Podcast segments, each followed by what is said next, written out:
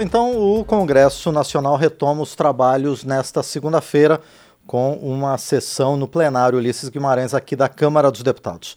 Os parlamentares devem começar este ano tratando sobre temas como a regulamentação da reforma tributária que foi aprovada no ano passado. Mas a reforma administrativa, a regulamentação das redes sociais, a pauta verde, que inclui projetos sobre o combustível do futuro e o financiamento da transição energética das empresas, também estão entre as prioridades para este ano de 2024 o Congresso tem ainda pela frente 20 medidas provisórias pendentes de votação. Para falar sobre a agenda de prioridades do primeiro semestre e também como vai ser a relação entre o governo e o Poder Legislativo, já está conosco o deputado Maurício Marcon, do Podemos do Rio Grande do Sul. Ele é vice-líder aqui da oposição. Deputado, bom dia, obrigado por estar conosco no painel eletrônico. Bom dia, Márcio, bom dia aos ouvintes, sempre à disposição. Perfeito, deputado Maurício Marcon. Agora, a gente citou na abertura aqui um monte de temas que vão estar em discussão pelos deputados e também pelos senadores neste ano de 2024. Quais são, deputado Marcon, as prioridades da oposição para este ano? A dúvida é que a prioridade da oposição é combater o PL da censura. A gente vê uma escalada de censura no nosso país, onde não só o, o executivo busca censurar as redes sociais, mas a gente ouve também o poder judiciário pressionar o legislativo para fazer esse PL da censura. Quem dá uma olhada nesse PL 2630, dá uma lida, percebe a gravidade que esse projeto tem. Então, às vezes as pessoas acham que aprovar projetos é, é, é fundamental. Nesse momento do Brasil, eu vejo que não aprovar projetos do governo Lula é mais essencial ainda. Nós teremos, no meu ponto de vista, e na oposição, o fim da rede social como nós conhecemos hoje. Então, não resta a menor dúvida que a nossa maior batalha esse ano vai ser permitir que o brasileiro continue sendo livre né, na sua rede social, que, se esse projeto for aprovado, não vai mais acontecer. Também espero, Márcio, que a gente pare de aumentar impostos. O ano passado, quase o ano inteiro, nós passamos aumentando impostos, esses projetos do governo de aumento de impostos, o que não refletiu em aumento de arrecadação. A gente teve de arrecadação quando a gente compara 2023 com 2022. Existe uma coisa, Márcio, chamada curva de Laffer, que chega a um ponto, um semicírculo, que chega a um ponto, quanto mais tu começa a cobrar imposto, menos tu arrecada. Talvez o, o ministro da Economia não tenha, tenha faltado essa aula, ele não sabe, mas nós da oposição estamos cientes disso, isso já está acontecendo no Brasil.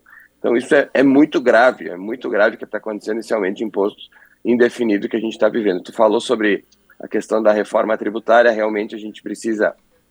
Ela foi aprovada e agora vem a questão das taxações, dos, dos índices de, de, taxa que vão ser cobrados. A gente, infelizmente, tem uma projeção aí de ser o, o IVA mais alto do mundo. Infelizmente, a gente teria que ter feito uma reforma administrativa, como tu, que deveria estar na pauta, antes de fazer uma reforma tributária. Não se troca o pneu do carro com ele andando. Nós precisávamos é, consertar algumas coisas que estão erradas no nosso país e isso só é possível com uma reforma administrativa, mais uma vez, uma, uma reforma que o governo federal neste momento é contra. Mas eu acho que o ano é bem recheado, a gente tem também é, eleições municipais, que a gente sabe que agita o Congresso Nacional, os parlamentares acabam indo mais para suas bases, então é um ano atípico. Aliás, a cada dois anos um é eleitoral no Brasil, então, querendo ou não, é, faz parte do, do processo eleitoral. Eu acho que vai ser um ano de mais dificuldades para o governo. É, historicamente, no primeiro ano, o governo tem um pouco mais de facilidade. No segundo, quando já tem o desgaste natural do governo, e é o que a gente vem vivendo e vem vendo pelos índices, onde o governo Lula perdeu boa parte do seu eleitorado, a gente teve lugares aí que perdeu 20% do seu eleitorado, então os parlamentares começam a querer se afastar do governo também. Então, todo o segundo, terceiro e quarto ano são mais difíceis que o primeiro. Eu acho que o governo vai ter mais dificuldades para aprovar suas pautas nesse ano na Câmara dos Deputados e acredito também no Senado. Agora, deputado Marcon, o primeiro ponto que o senhor citou, deputado Maurício Marcon, é justamente o PL que é chamado do PL da, das fake news. O senhor considera que não é necessário regulamentar o uso das redes sociais. E eu gostaria também de acrescentar um outro tema que é bastante caro à oposição, que tem a ver com essa questão é, da liberdade de expressão, da liberdade de pensamento, que é a relação entre os poderes, especialmente entre o poder legislativo e o poder judiciário. A oposição também pensa em projetos que alterem a composição e a forma de atuação do Supremo Tribunal Federal?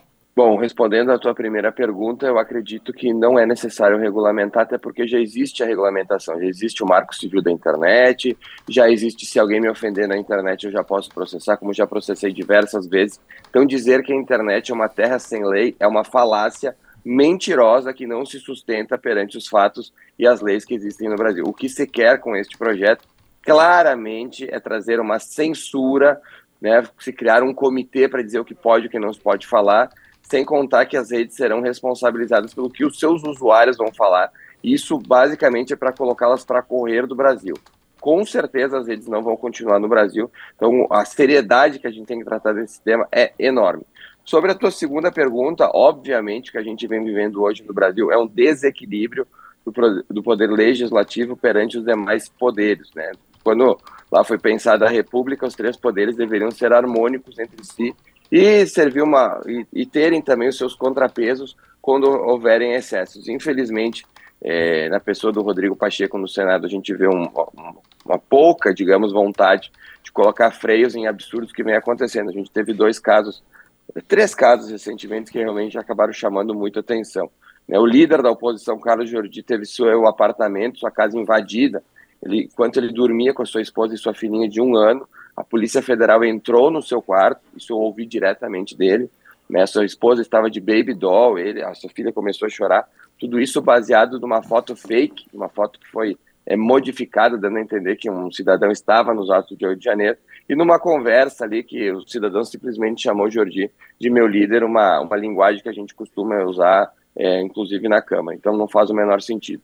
Sobre o Ramage, o Carlos Bolsonaro foi baseada a operação em um print também desconexo com a data que o Alexandre de Moraes deu a entender que teria acontecido, ou seja, quando eventualmente aconteceu tal conversa, o, o Carlos Eduardo, o Ramage, melhor dizendo, não estava sequer mais na ABIN, então não faz o menor sentido o que aconteceu. E a gente vê essa série de coisas acontecendo que realmente precisam ser paradas. Né? E como a gente pode fazer isso? Através do Poder Legislativo. Claro que a oposição tem sim projetos prioritários, a gente precisa terminar com as decisões monocráticas, o que já foi aprovado inclusive no Senado.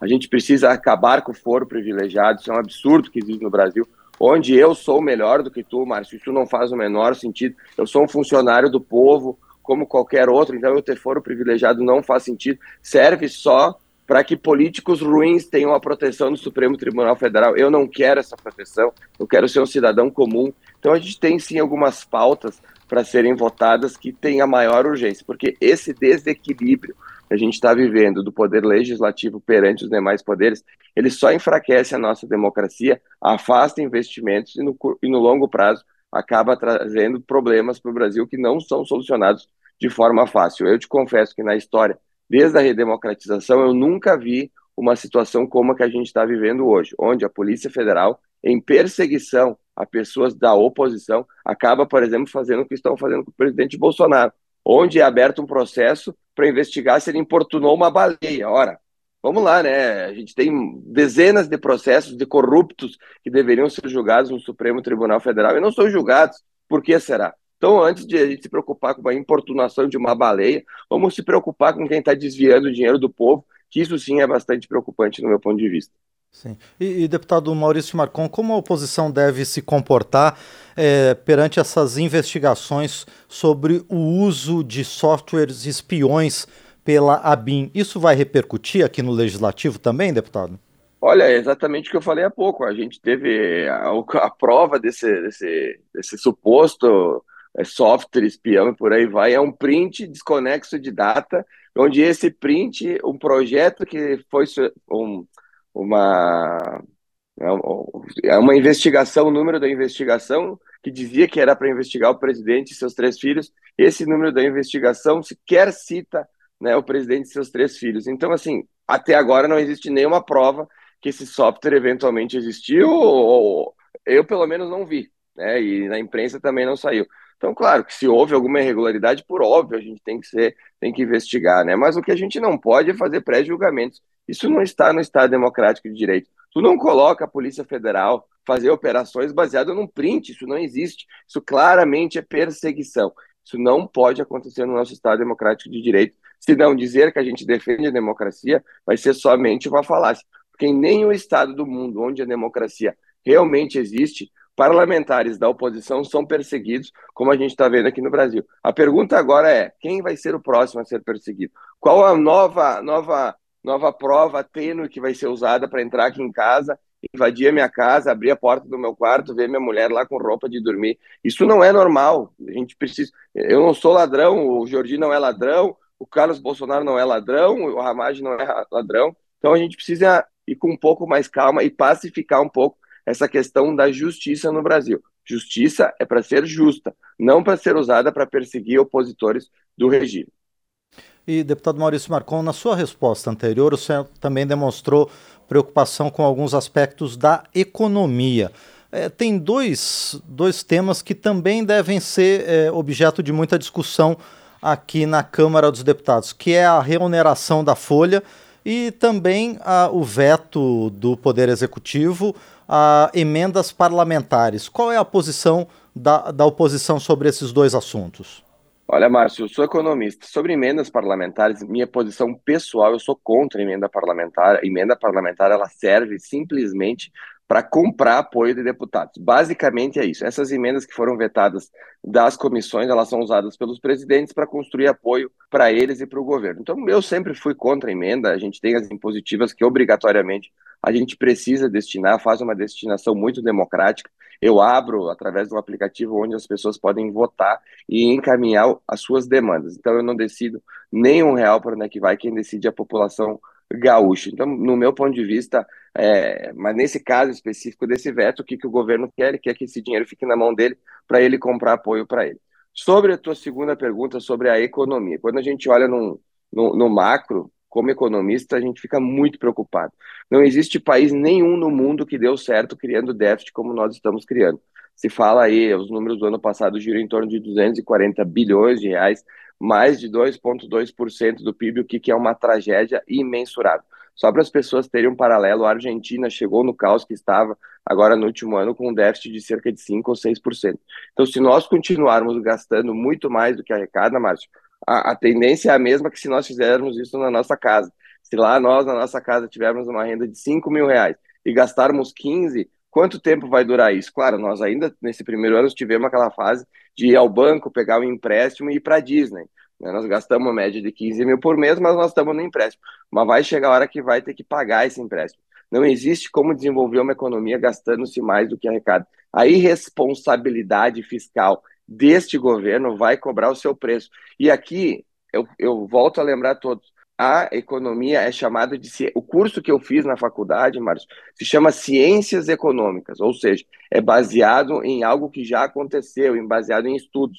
Quando a gente vê um governo perdulário como esse que a gente tem agora, ao invés de fazer cortes, querendo reonerar a folha, como tu bem mencionou, por que, que não se cortam absurdos? Nós tivemos agora, no ano passado, aqui no Rio Grande do Sul, nós temos uma empresa chamada Ceitec, essa empresa nunca produziu absolutamente nada, nada. E teve um custo de quase um bilhão de reais já para o nosso país. O presidente Bolsonaro tinha dado o decreto para fechar essa empresa. O presidente Lula decidiu reabrir essa empresa e ampliar mais 60 vagas né, para colocar a companheirada para trabalhar nessa empresa que basicamente tenta é, rivalizar com Taiwan na produção de chips. Isso não vai acontecer. Para vocês terem uma ideia, os Estados Unidos estão fazendo investimentos de bilhões para daqui 10 pelo menos algo paralelo com a questão de chips. Então, não adianta a gente estar tá colocando dinheiro fora em várias áreas, por exemplo, gastando 70 mil reais por um quarto em Paris, isso é colocar dinheiro fora. Quem que vai pagar? As pessoas. Se fala muito em reonerar a folha, quem vai pagar é o empresário.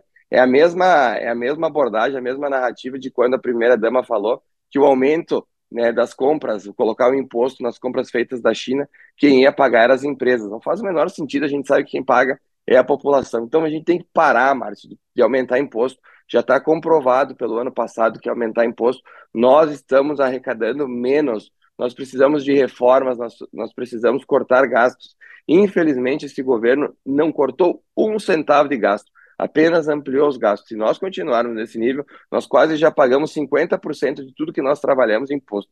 Onde é que vai parar? Chega um ponto que não se torna mais interessante para as pessoas produzirem, porque simplesmente tu paga tudo em imposto. E é esse momento que a gente está vivendo. Então, a economia, inclusive ontem, a Folha de São Paulo, veja bem, a Folha de São Paulo trouxe uma matéria dizendo que a economia está parada. Então, só não vê quem não quer. Né? E aumentar impostos, isso só vai trazer mais, mais tragédia aí pela frente. Esse momento que a gente vive hoje é o mesmo momento vivido em 2013 e 2014 no governo Dilma. O resultado, para quem se esqueceu, coloquem no Google aí, a maior crise econômica em um século. Só houve paralelo antes, em 1929.